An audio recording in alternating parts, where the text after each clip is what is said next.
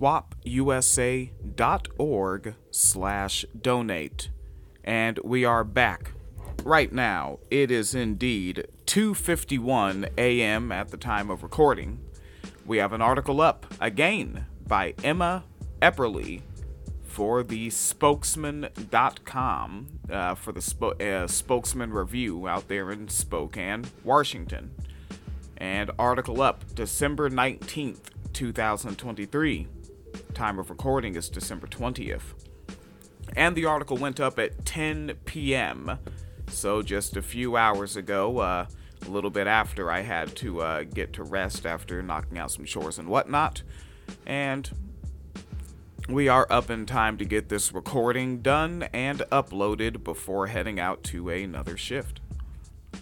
Headline Attorneys make closing arguments in 1986 cold case murder trial. Verdict expected after Christmas. So, somewhere between maybe December 26th and December 28th, we should be uh, seeing how this ends. Or if it, I don't know, we because we, we had an ending in what, 2015? And more study in 2017 and back, uh, maybe to come back once more. Or will he be found guilty? It is a bench trial. We'll see. Now, the article by uh, Emma Epperly, because it's kind of closing things out, you know, until after Christmas, I, I think that Emma Epperly chose to recount going back to 1986. And in reading, I will honor that. It is not a very uh, tedious article.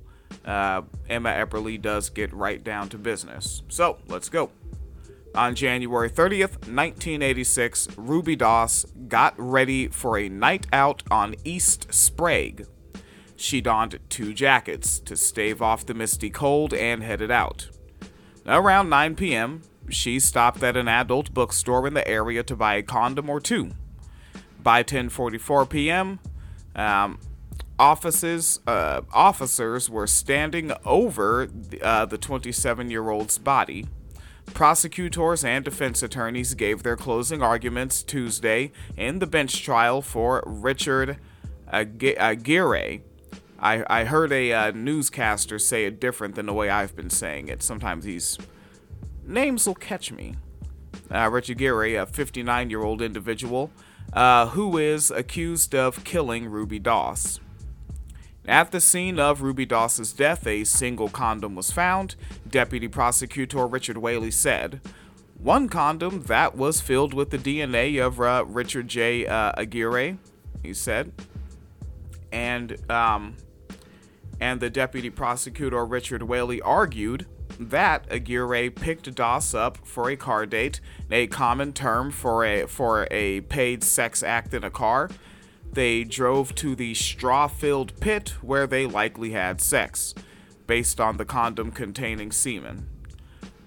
Then something went wrong. There was a struggle. Ruby Doss's coat, money, earrings, and a steak knife she used to protect herself were found in the straw boot prints matching Doss um, and larger prints uh, were found heading toward a concrete area where her body was discovered. Ruby Doss was hit on the head at least five times, then strangled, which takes at minimum three minutes, Whaley said, referencing medical examiner testimony. Whaley argued the length of time the assault took and the distance from the straw area to where Doss's body was found show that Ruby Doss's killing was premeditated. He also argued that there was not enough time for Ruby Doss to have another date between when she was uh, seen buying condoms and when she was killed. That's, that's an important detail. Four people have testified that Aguirre made admissions related to this case, Whaley pointed out. Those include that he had sex with Ruby Doss, but didn't kill her, and that he hit and choked another woman in the late 1980s. So he has so he knows Ruby Doss. He said that himself. And he is a known man to be violent towards women, including strangling and striking and Ruby Doss was struck in the head at least five times, as the medical examiner has reported. Now we continue. And they say, but that woman was left alive when he left. Finally, uh, Prosecutor Whaley pointed out uh, that with advances in DNA technology, Ruby Doss's DNA was detected on the bag with the condom from the scene uh, that it was placed in. I'm sure that this this article only went up uh, several hours ago. There will be some um, edits made to fix uh, some of these typos. I get it. Got got gotta gotta hustle. I also do my best editing after I click post. I totally uh, empathize with Emma Epperly on that one, and I doubt Emma Epperly has the best budget to work with here. All right, continuing. Uh, quote.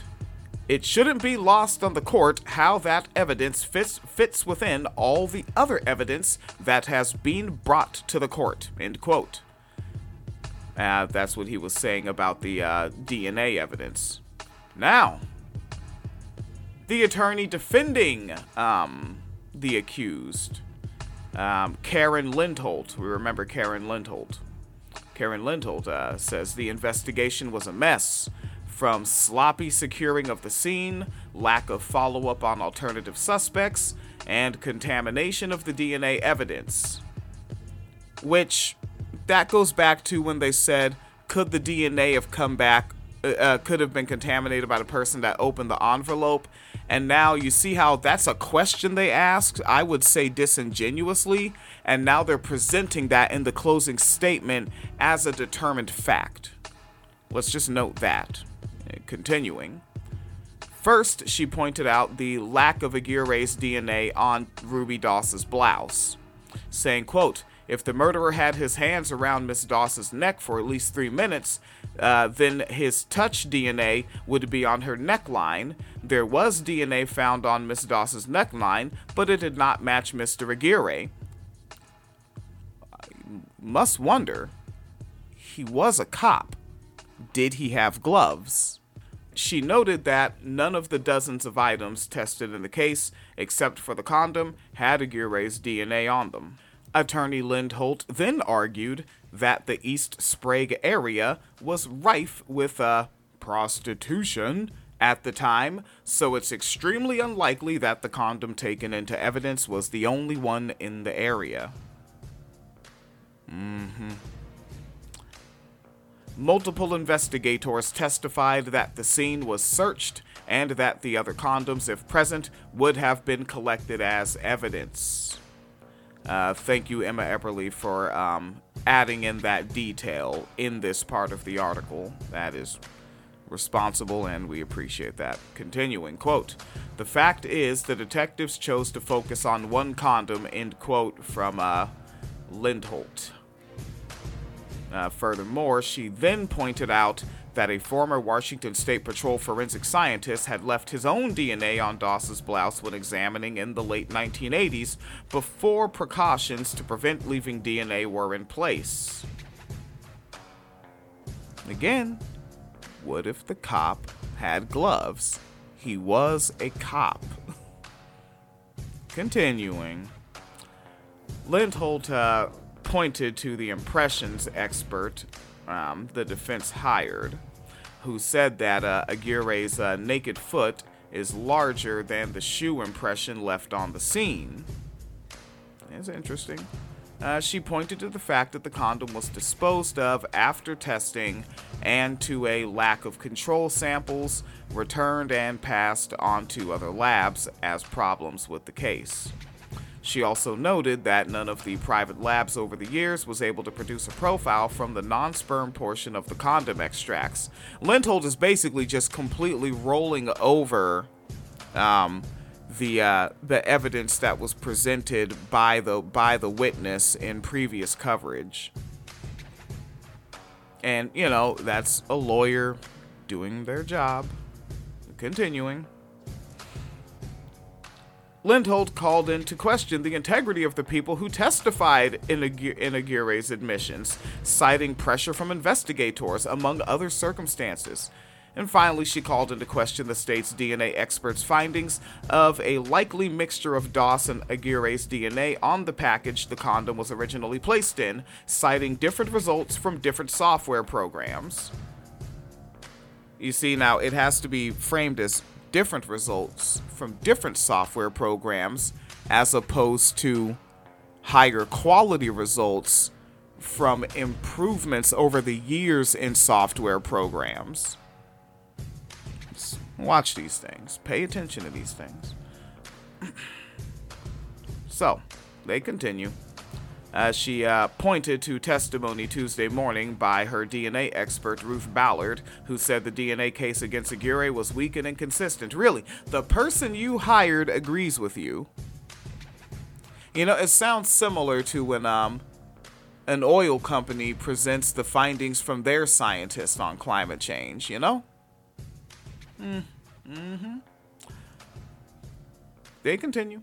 It's not just the DNA case that's lackluster, but the case in its entirety, Lindholt argued, saying, quote, The state's evidence against Richard Aguirre is very weak, end quote. In his rebuttal, uh, Whaley argued that Lindholt is complicating the case, uh, with the timeline, Aguirre's DNA in the condom, uh, which even the defense's uh, expert agreed was there, and his admissions to friends, it's clear Aguirre is guilty, Whaley argued. He ended by rebuffing Lindholt's dismissal that Aguirre was joking about the accusations because as a police officer, that's how you deal with hard things, saying, quote, People joke about what other people do, Whaley said. They don't joke about what they're accused of. End quote.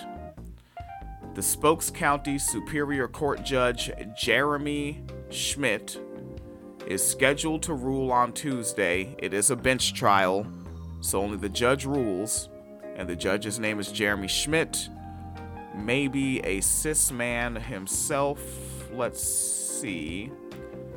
Let's take a look here in real time do a little uh, internet browser search here. Ernie Schmidt. Age. All right. A 41 year old. Hmm. People in my age group are judges. I, uh, I had syrup on the eggs this morning. All right. We'll see where this goes. 41 year old cis male maybe a cis hetero male, is going to rule on this in Spokane. Let's get ready. And uh, folks, again, uh, swopusa.org slash donate.